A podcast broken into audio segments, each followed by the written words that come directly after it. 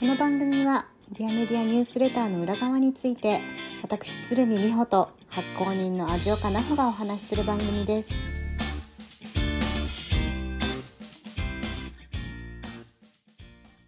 こんにちは、美穂です。こんにちは、味岡です。さて、今日はディアメディアニュースレターの編集会議を久しぶりに行いたいと思います。イエーイ、あれですね、最近ニュースレターを書いてないからニュースレターについて話せないという、それでもポッドキャストをやりたいや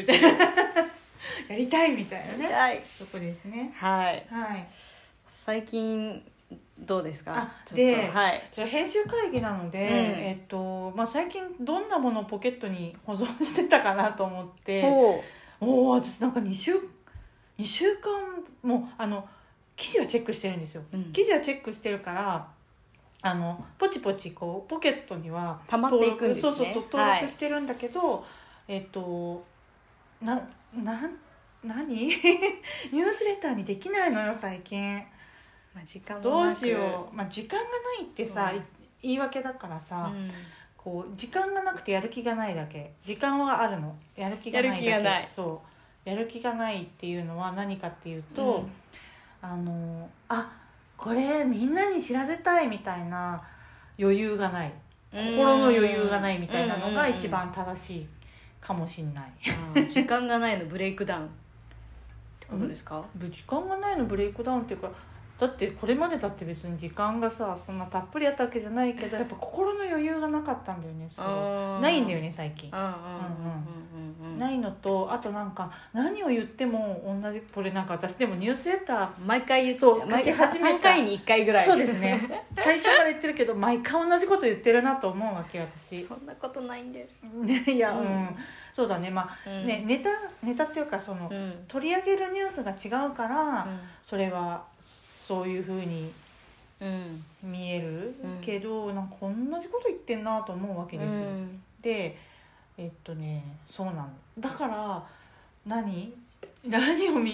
みんなに教えたいみたいなのが、やっぱ日にち決めないとやんなくなんねんっていう。今までは、配信スケジュールがもう、やばい、明日火曜日だ、金曜日だ、書かねば、もう無理やりひねり出してたからね、でもなんかそれってさ、どっちがいいんだろうね、そこはちょっと悩ましいよね。読む方としては読む方としてはそんなにこう別につまんなかったからって「へえ」で終わるし、そんなにね配信量が多い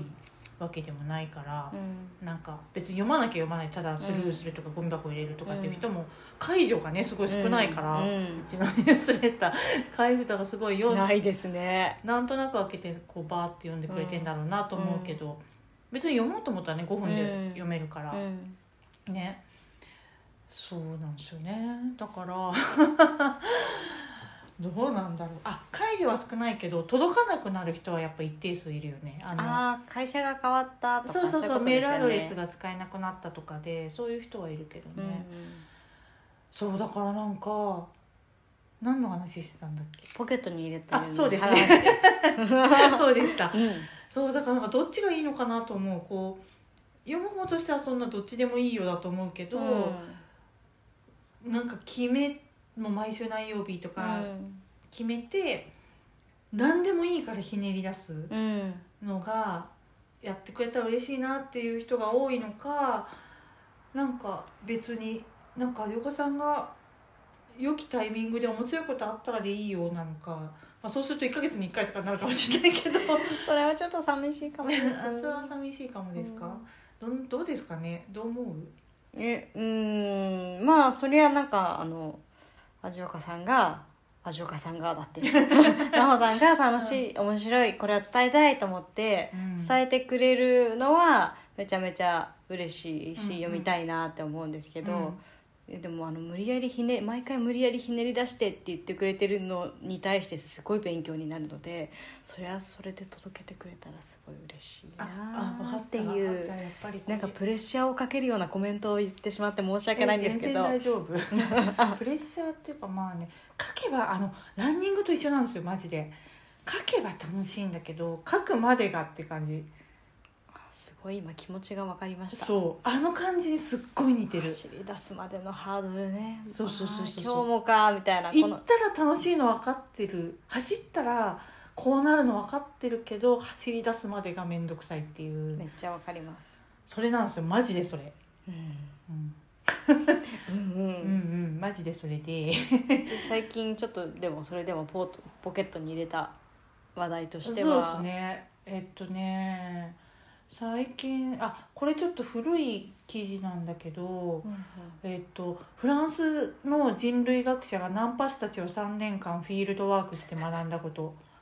で、これ本当に面白い研究しますよねそういう方々っていや本当にね、世界は謎に満ちてるわけですよそれをね研究してる人たちがどこかに必ずいるんですけどね、うんうん、でこのメラニー・グラニエさんっていうフランスの人類学者の人が、うん、なんでだっけな、私何か別の記事でこれを見て、あ、変な人がいるなと思ってで、まあ、なかなか面白かったんだけど、うん、ナンパ師ってなんでナンパがうまい、ナンパをしたいとかっていう風になるのかって、うん、一般的にはこう女を落としたいみたいなさ、狩りのも欲望でやってるっていう風に思うじゃん。あ、わかんない、はい、私はそう思う。いや、あんま考えたことないですけど、まあ、そう言われると、あ、確かにそれ強そうだなと思います。ナンパ師がなぜナンパするのかで、なんでテクニックを試したいのかなっていう。ああ、自分のスキルを試したい。そうです、スキルアップしていく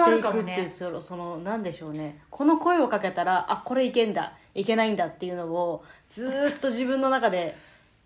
それコミュニケーションを学んでるの。あ、そういうことです、そういうことですなんでコミュニケーションを学んでんだろう、ちょっとそこには分かんないんですけど、うんうん、まあでも元をたどるとその、うん、生物学的な、うんうん、そこに行きそうですね。そうだ、狩りをしたいでしょ、うんうんうんうん、で、なんか私そうなのかなって勝手に思い込んでたのね、うんうん、で、まあ、もちろんそれはあるんですよ、うんうん、その女性を誘惑したい、うん、この女をものにしたいみたいなのはもちろんあるんですけど、実はナンパ師と言われるぐらいナンパを毎日するとか、こうナンパが趣味ですみたいな人って、男性からすごい男だとも認められたい、へー、みたいなフィールドワークというか、そんな研究をしてみたんですよ、この人。超面白い。モチベーションがそこ？そう、面白いよね。でも本人たちは自覚してない可能性はあるってことですよね。まあ、自覚してない可能性もあるけど、だからぶっちゃけ狩りがうまくいこうがいかなかろうがどっちでもよくて、周りにお前すげえって言われたいっていう、お前度胸あんなとか、そういう意味でのすごいってことですね。そう、まあ、そっからだよね。そっからだし、まあ、すごく、まあ、成功するんであれば、そう、まあ、何をもって成功か分かんないけど、うん、なんか何人切りとかさ、なんかそういう成功もあるかもしれないし、すごい美女を落としたとかもあるかもしれないけど、そういうのはまたそれはそれでこうすげえって認められる、こうオスとしてのこの頂点に近づくっていう、なんていうの、ライオンそうの、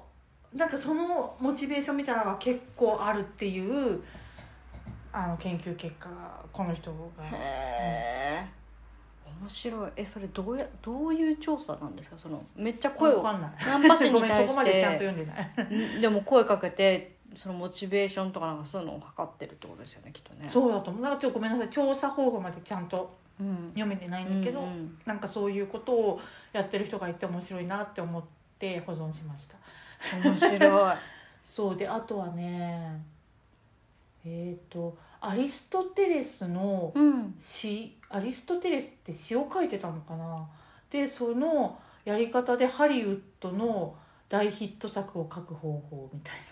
な、ちょっと難しいですね。内容ちゃんと読んでないので、アリストテレスのこともハリウッドの大作のこともわからないんだけれども、アリストテレスってめちゃめちゃ名前聞きますけど、何してる方でしたっけ？鉄人、哲学者だと思うんだけど、アリストテレスって。アリストテレスはこう言ったみたいな話でよく出てきますそうですね、そうですね。ですね、アリストテレスの名言を知りたい。ソクラテスの弟子ですね。で、ソクラテスの弟子であり、プラトンに師事した方ですね。でアリストテレスは実践的な実践的な哲学を信奉してた人だったのかな。世界史学んだ時によく学んだ気がします。この辺も全然忘れちゃってる。うん、でなんかそのアリストテレスが書き残したものっていうのがそのハリウッドの超大作になんかこういう風に役立ってるみたいな、なんかそんな記事かな。へー、多分ねちゃんと読んでない。あとこの間NHK の「バタフライエフェクト」っていう番組、私結構好きで見てるんですけど、うんうん、バタフライエフェクトって蝶の羽の羽ばたきが、大波を起こすみたいな意味で、ここで起こったことが回り回ってここでこんな大きなことにつながってるみたいな。うんうんうんうん、事象のことをバタフライエフェクトっていうんだけど、番組名でね、バタフライエフェクトっていうのがあって、それがベルベット・アンダーグラウンドっていうパンクロックのバンドがあったんですけど、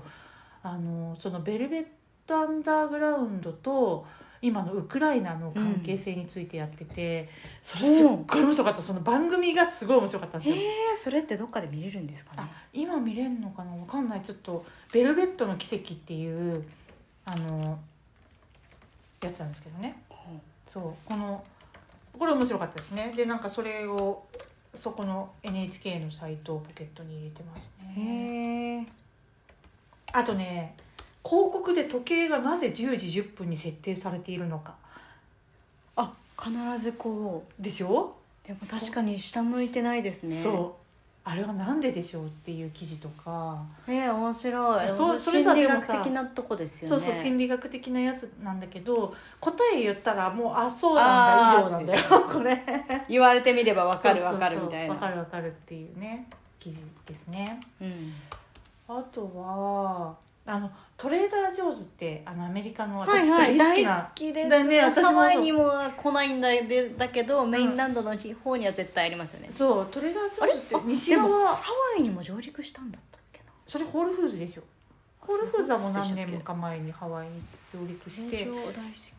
そうでトレジョー私も大好きで、なんかこのトレーダー・ジョーズがの創設者の方が自伝を書いたのかな。でその回想録みたいなのが結構面白いらしくって、それの記事とか面白い。そうなんかね、面白い記事はいろいろあるんですよ個人的にトレジョはすごい気になります、ね、好きだから。でもね、スーパーマーケットシリーズはあるかもな。スーパーマーケットってやっぱなんていうの、小売りのさ、コンビニがこんだけ普及してるの日本だけなので、小売りっていうとスーパーマーケットがやっぱ世界的には覇者の王様なわけですよね。でやっぱそのスーパーマーケットでどういう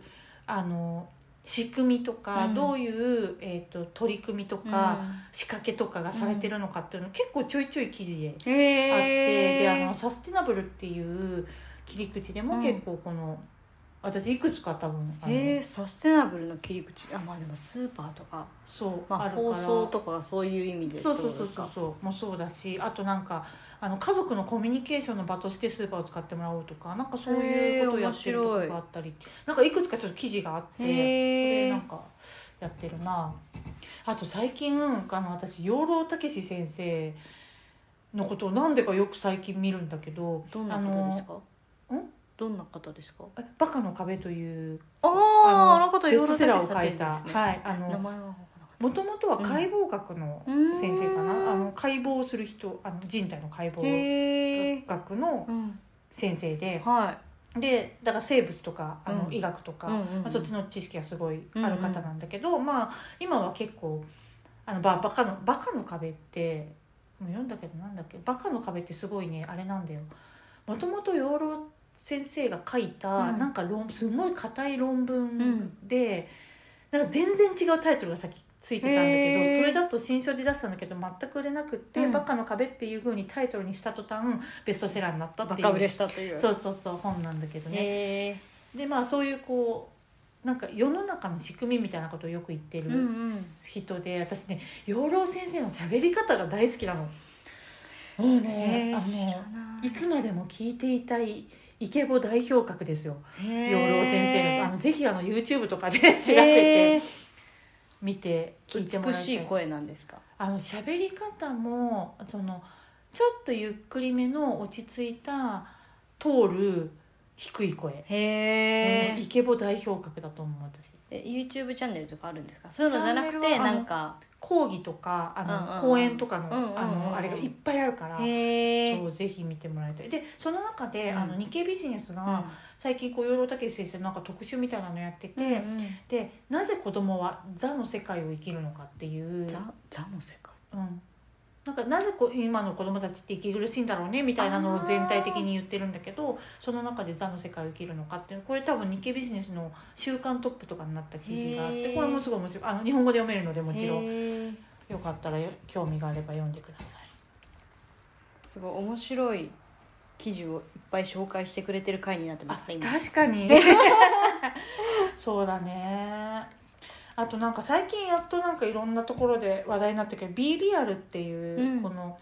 アンチインスタグラムの SNS が、これいつなんだろう、本当1ヶ月ぐらい前に結構アメリカのサイトでいくつかB リアルがすごい流行ってるみたいなのがね言われて、でその時に私 B リアルのこと書こうかなと思ったんだけど、でもなんかただアンチインスタグラムっていうだけの面白さだなと思って書かないでいましたとか本当にそのままなんかストレートニュース的に伝えるのは本当に好きじゃないですよね。そうですね。なんか別にそれは私じゃなくてもいいかなと思うんだよね。そうだな。あとな、このね男性ジェンダーみたいな話でいくと、男性のセクシーなランジェリーについての効能みたいなニューヨークタイムズの記事だったりとか、スカートを履いた男の子っていう、なんかやっぱ性別の無意識なバイアスみたいなところの記事とかっていうのがいくつかあったかな。性別ね。最近ネットフリックスでもずっとトップ10にあるのが、健太郎の妊娠っていう男性が妊娠する。どうやって妊娠するの？子宮ないのに。私はまだトップ10に並んでるのしか見てないからちょっと内容は知らないんですけど、檜山健太郎の妊娠。そうです。もし男性が妊娠したらをテーマに、男女逆転生活やギャップをコミカルに描きながら、妊娠をきっかけに今まで見えなかった社会に潜むさまざまな問題に直面した主人公が長いよ一文、奮闘しながらも徐々に周囲の人と、そして自分自身を変えていく姿を描いた成長物語、檜山健太郎の妊娠のドラマ化が決定。ちょっと産業にしちゃいけないですねこれね長いプレスリリースの添削をしたい、は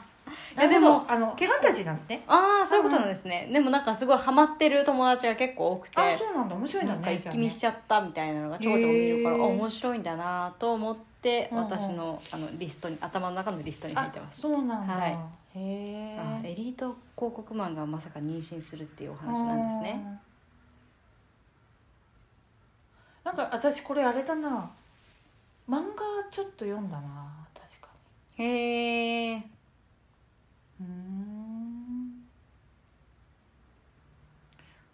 面白そうだね確かに。皆さん話し落ちちゃいましたジェンダーのところから。なんだっけ、そうだからなんかそういう服装とジェンダーってすっごい密接に結びついてるから、なんかそこら辺の記事がいくつかあったかなとか。最近ちょっと境目薄くなってきたなとは思いますけどね。でも確かにまあ好きなもん着たらいいと思うけどね着たいものを着たらいいと思うけどね。あとな、そうですね、あとマスクフィッシングの話。マスクフィッシングっていう言葉が英語ではあるっぽいんだけど、マスクでする、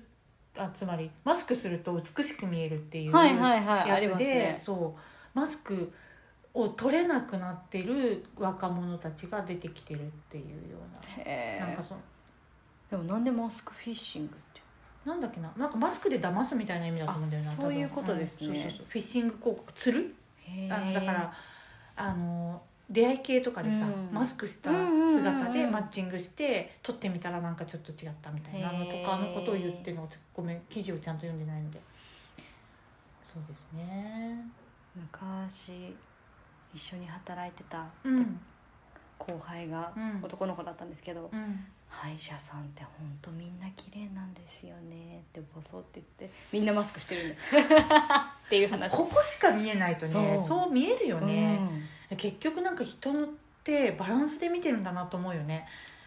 そう、ここしか見えないとバランスが崩れ、うんまあ、目のバランスある意味そういうことですよね、しかないじゃん、うんうん、そうで目のバランスってそこまで大きく崩れないから、うん、そう要素がいろいろ増えるとバランスが取りにくくなるんでしょうね。そういうことだと思う、うん、そうなんですよね。なんかそういうのをいろいろやってますよ。なんかでもね、本当やっぱ記事として面白いものがなんか多分今の出てきたものの中でも、うん、それってどういうこととかっていう記事いくつかあったと思うんだけど、うんうん、なんかどういうことっていうのを書くのは簡単だから、別にそれはそれでやってもいいかもしれないけどね、うん、ちょっと久しぶりにの発行としてぜひ発行として。そうだね、スーパーマーケットとか面白いですね。そうね、うん、そうだね。なんかコロナが割と開けてまたちょっと変わってるんですかね、そのあたりも。そんなことはないんですかね。スーパーマーケットの記事はね、もう私何年にもわたっていろいろ持ってるから、うん、ちょっといろいろ変わってる部分は ありそうですよね、うん、あるかもね。あ、ごめんなさい。一時期コロナになりたてくるコロナ禍入りたてぐらいに、うん、なんか覚えてるのがスーパーマーケットのそのなんか仕掛け学の話だ。そう、並ぶところにすごろくを書いて、です並ぶのを楽しくしたっていう話ですね。そう仕掛け学の先生は面白いね。最近もどっかの記事で読んだな。仕掛け学のあの方が多分それも日経ビジネスでなんか書かれてた、うん、あ、そうなんですね、うん、確か、うん、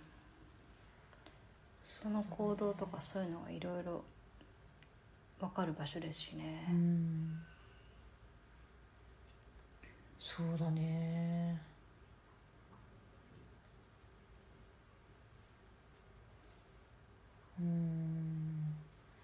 何がなんか本当に書きたいことがねない。なんていうの、今さ言ったのとかってさ、うん、へえそうなんだとか、うんなんかちょっと面白いナンパ師の話とかもさ、あ、そうなんだちょっと面白いねで終わっちゃうんだよね。奈緒さんのニュースレターはさらにそれをいつも深掘って、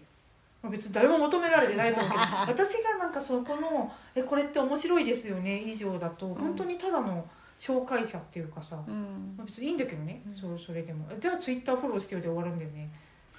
うん、そうツイッターではそういうことを言ってたりするので、うん、なんか何が面白いのかっていうか、うん、それ結局見方を変えるっていうのが、うんまあ、一応テーマっちゃテーマなので、うんうんうん、なんかいつの間にこんなことになったのか分かんないんだけど、それがテーマに なったよね、いつからか。ニュースレターね。でもそれ結構初めからじゃないですか。結構初めからだって最初のさあれに書いてあるもんね。そうですもんね。その視点をいかに変えるかとか、うん、どういう視点を持つかみたいなところをやっぱ広報担当者として磨いてきたから、うんうん、っていうところからですもんね、うんうん、でもねなんか世の中の全ての苦しみは全てそこに集約されると思うの私。見方、うんうん、見方が変われば、うん結構いろいろ変わる世の中っていうか、まあ、自分の世界が全部変わるからさ、見え方が変わった瞬間に、でいやこんな風に変えても全然苦しいよっていうのは変わってないってことだから、なんかそこがこれってこういうことなんだよねみたいなのがさ、そうなんだよね。例えば時計が10時10分に設定されてるのはなぜですかって答えを見つけるのはすごい簡単なんだけど、とか答えを聞くのは簡単なんだけど、それで何の視点が変わるかって別に変わんないしなみたいな感じなんですよね。あ、それってあれなのかもね。私が最近こう視点が変わったことがあんまりツイートして結構私もすっ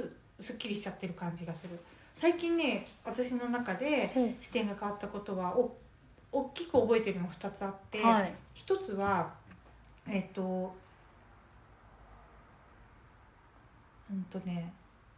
愛されたいっていうところから愛する人になるにはっていうのが一つ、すごい大きなこうなんか視点の転換としてあったんですよね。で、ちょっとこんな話してるとすっごい長くなるけどまだ大丈夫ですかね。はい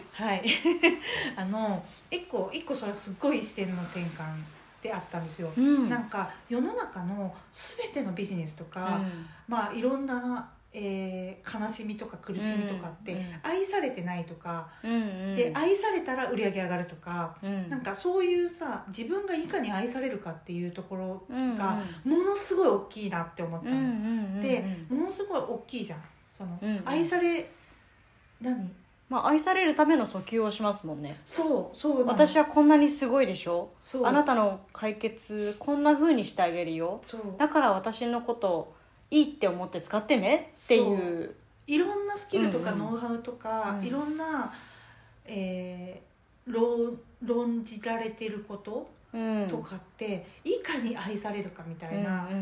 ところがめっちゃ大きいんだよね、で大きいんだけど、それってでそこでさみんな苦しんでるわけで、売り上げが上がる上がらないとかさ、なんか、フォロワー数がどうだこうだとかさ、エンゲージメントがどうのこうのみたいなさ、そうやっていかに自分が愛されてるかを数字で確かめようとする、だけどそれが愛する人になった瞬間に、全部が変わるんだよねって思ったの、愛する人の視点に立ったら、なんか発想がやっぱ変わってくるっていうか、この人が一番求めてるものは何だろうっていう、それが愛されるためにそういうふうに思うんじゃなくて、私がこの人のことを愛したいから、こういう、この人が求めてるのは何だろうなって想像するとか、なんかねこう軸足が全然違うな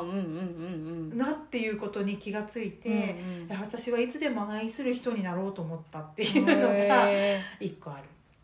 一個すごい視点の転換だったんですよ。でとややもすれば PR とかマーケティングとか営業とかってこう、愛されたい愛されたいの方に行きがちなんですよ、すごく。そのなんか立ち位置が変わるとどう変わってくるんですか？なんかね、言葉とか態度とかはもしかしたら同じかもしれないんだけど、その愛されるためにやってるのか愛するためにやってるのかって、多分ねこうなんていうのも受け取る側としてはだいぶ違うと思う。感じ取るものが違う。感じ取るものが違うと思う。もう普通にさ恋愛関係でもさ、愛されたいがためにおごる人とこの人が喜ぶ姿を見たいからおごる人ってさ違うじゃん。違いますね。そうでおごるおごられの議論とかってそこじゃないの本当だと思うんだよね。そうで別に私なんていうのかな、愛する人であればお互いがね、お互いが愛する人であれば結構どっちでもよくなる、そういうおごるとかおごられないとか、でおごられないのが嫌だっていうデートにおいておごらない男どうなのみたいな議論が、定期的に発動するのって、愛されてないよね私っていう、そこにこう集約されてくるわけですよ。そこがもう違うんだなみたいな。それ何をきっかけに思ったんですか？それでベルベットアンダーグラウンドです。ベルベットアンダーグラウンドってすごいバンドなんですよ実は。で、それってNHK の中では別に全然言及されてないんだけど、私が勝手にこの、まあ、このNHK の中でメインのこのルー・リードっていうこのベルベット・アンダーグラウンドのメンバーのね一人のことを調べて、あ、この人ってそういう人だ、愛する人だったんだなと思って、そうですねそれですごいこの人すごいなと思ったっていう、そっからなんですね。そうですね。で結構この愛されたい行動と愛する行動っていうのは真逆だなって、アウトプットとしては同じかもしれないけど、受け取る側としては多分全然違うものを受け取るんだなっていうのを思ったっていうのが一個すごい視点の転換としてありました。でもう一つはなんか物事を複雑にしてるのは自分なんだなっていうのが、はい、気づいたっていうのがあって、はい、それは何かっていうと、なんか私やっぱさ、この記事を見る、何かができるようになりたいとか、何かを達成したいとか、っていうのって自分に何かが足りないから、こう知識を得ていったりとか、本を読んだりとか、こう知ってる人に教わりに行ったりとか、セミナー出たりとか、すっごいいろいろ私はもうそういうことをしてきた。でそれって一番、まあ、全部何から生まれてるかっていうと、自分は足りないっていう思いだったんですよね。で自分はこれをやるためにはこれが足りない、あれが足りないってどんどん足りないものを見つけて、でだからこの知識を得ないと、このスキルを習得しないとみたいな感じで、もうたくさんそういうものを手に入れてきたんだけど、でやればやるほど複雑になってくるんです。それってここをもっと知らなきゃいけないとか、深掘っていっちゃうってことですか？深掘っていくと、それがどんどん複雑になっていて、あれこっちではこう言ってたけど、こっちのこれってどういうことなんだろうとか、ここの論理矛盾っていうのはどこをどうやって考えていったらいいんだろうとか、どんどんこう謎が深まっていくわけ。でそれって、全部私が複雑にしてたなっていうことに、ふと気がついた。ですよね。それはそんなに深く知らなくてもいいっていうところに行くんですか？それともそのなんでしょうね、こっちでは言ってた、こっちでは言ってた、それはその人たちの考え方だで別に終わればよかったとか、そういうことですか？違う、どっちも違っていて、ちょっとずつ、いや世の中ってもっとシンプルだったんだって気がついたって感じ。こっちの言ってる人がどうの、あっちの言ってる人がどうのっていうよりも、それを取り入れなければいけないという、その自分が足りないと思ってることが一番の問題だったんだっていうことに気がついたって感じで、それに気がつくと、あ、自分はもうなんていう、これをやりたいと思った時に、足りないからこういうことをしなきゃっていうふうに思ってたんだけど、なぜ足りないと思ったのかっていうのが分かんなかったんだよね。シンプルに考えたらこうじゃないっていうのを、なんか、あ、それが結構この人の意見を聞いちゃってたっていうのは確かにそこはある。こっちの人はこう言ってた、あっちの人はこう言ってたっていうのを聞いちゃってたっていうのがあるんだけど、自分の中にこれをやりたい、それのためにはこうするのがいいであろうみたいなのを、なんていうのかな、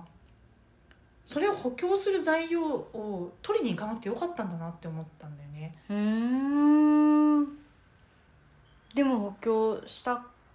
くなっちゃうんですよね、足りないと思ってるから。足りないと思ってるから。でもその足りないと思っている思いこそがそれを生み出してたんだなと思った。うまくいかない原因がそこに全部あったんだなと思ったの。そうじゃなかったんだと思って。なんかそう聞くと、あ、はいって思うんですけど、でもできないことあるじゃんって思うでしょ。だからそのできないことを生み出しているのが足りないって思いなんだよ、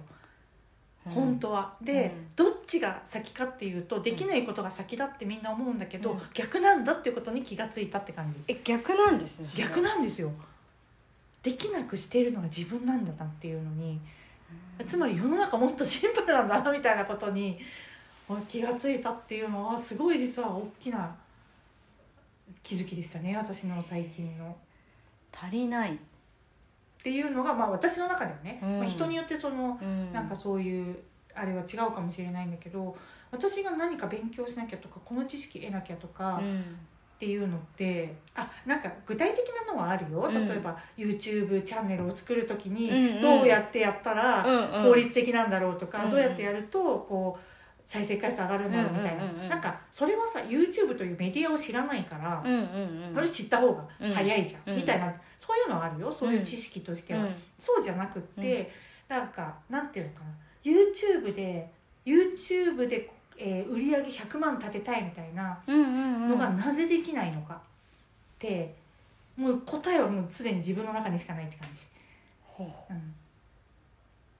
それに対して何か足りないと思っている、まあだから100万足りないと思ってるってことですよね。100万の100万ができないっていうのはさ、事実として あるっていうふうに認識しちゃってるわけじゃん、でだからそれは例えばよ、例えばじゃあ月に100万 YouTube で稼ぎたいですっていうふうになった時に、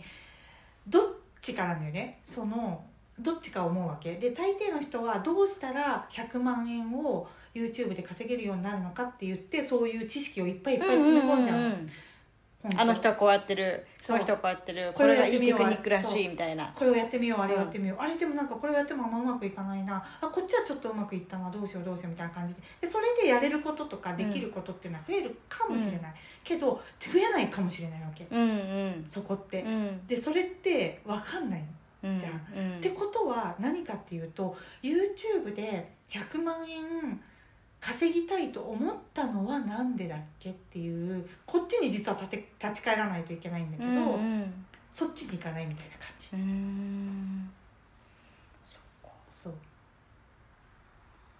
で、すっごいシンプルだったなって思ったっていう、本当私自分で複雑にしてたなと思って、でもそのなんか発見ってめちゃくちゃ大きな発見ですね。でもなんか多分自分に置き換わってないから、多分そんなにああそうなんですねとしか多分今言えないんですけど、すごいシンプル。できないのは、まあ本当のいわゆる基礎的な知識っていうかさ、例えばスキーをやろうと思った時にスキー靴の履き方を知らなかったらできないじゃんみたいな、そういう基礎的なところを知らないからできないっていうのはまああるよね、一番最初。だけどそれをこういうふうに初心者はこういうふうにやるといいよっていうのをやってもそれができないっていうのは、その目標の方が間違ってるかもねとかね。とか大抵そうなの、でこれをやりたいと思った理由って何だったっけっていうところに立ち返るシンプルさでよかったんだなみたいな、なんかちょっと行き詰まった時に、あこのやり方じゃなくて別のやり方っていう風になんかどんどん行くんじゃなくて、そもそもなんだっけっていうところに行くべきだったってことなんですね。でもそれを考えてみたら答えって全部あったなっていう、足りないんじゃなかったんだなっていう、シンプルにいけばよかったなみたいなことに気がついたっていう感じかな。そっか、っていうのが最近の私の視点の転換の2大視点の転換でした。なんかでもそれほどなほさんって本当になんか自分の思考とか結構日常的に考えてますよね。考えてる、そうなんだ、じゃないですか。なんかね、それはでも何を意識してるかっていうと、どこで心が動くかなっていうのはめちゃくちゃ意識してるかもしれない。ちょっとでも嫌だなって思ったりとか、ちょっとでもすごいなって思ったりとか、なんかこうざわつく、良くも悪くもざわつくみたいなのが、あれ今私なんでこう思ったんだっけっていうの、そのなんでは常にあるかも。ざわつくのをちょっとおろそかにしないっていうのは ねすごい大事かもですね。そうだからね、こんなこと言ったら、まあ品種買うかもしれないんだけど、自分のことしか考えてないよね私。どういうことですか？なほさんがですか？自分のことしか考えてないと思う。でなんか、もちろんさっき言ったようにね、こうもう70億人が暮らす地球で一緒にみんな暮らしてるからさ、基本的なこの周りがどう思うとかさ、これやられたらこの子は嫌な思いするんだよみたいな教育っていうのはもちろん必要なんだけどさ、なんかその自分勝手ということに対して、まあ、特に日本は非常に抑圧的な教育をしてるよね。自分勝手なことがとってもいけないみたいな、っていうのを、そうそう、だから私本当自分のことしか考えてないもんね。めっちゃいいですね。めっちゃいいです。そうなんですよ。まあでもなほさんがそうだったらもう世の中の人もみんな本当に本当に自分のことだけっていう感じしますけど。いやそれでさ、いいんだと思うわけ。なんかそこに対して罪悪感持ったりとか。だからさっき言ったようにだから愛されないんだとか違うんだよね。だからそれがなんか一個前さ、その他人を入れないみたいな話書いたじゃん、そことすごいつながってくる、だから全部実はつながってて、だから自分勝手だから他人に合わせなくて済むみたいなのがある感じがする。他人を入れる必要がないとか、ね、そうそうそう、でそのぐらいシンプルでよかったんだみたいな知識とか他の人の知識とか、ノウハウとか別に知ったら知ったでいいかもしれないけど、そこに影響されることはないみたいな感じ。わかるような、でそういう話がクイーンズクオリティに書かれてるんですよ。いやすごい。でもなんかその感情のなんか溢れる瞬間を紐解いていくんですかね、あれ、女の子の。これちょっとお話をすると、このクイーンズクオリティっていう漫画が6月9日まで5巻無料というね、すごい大幅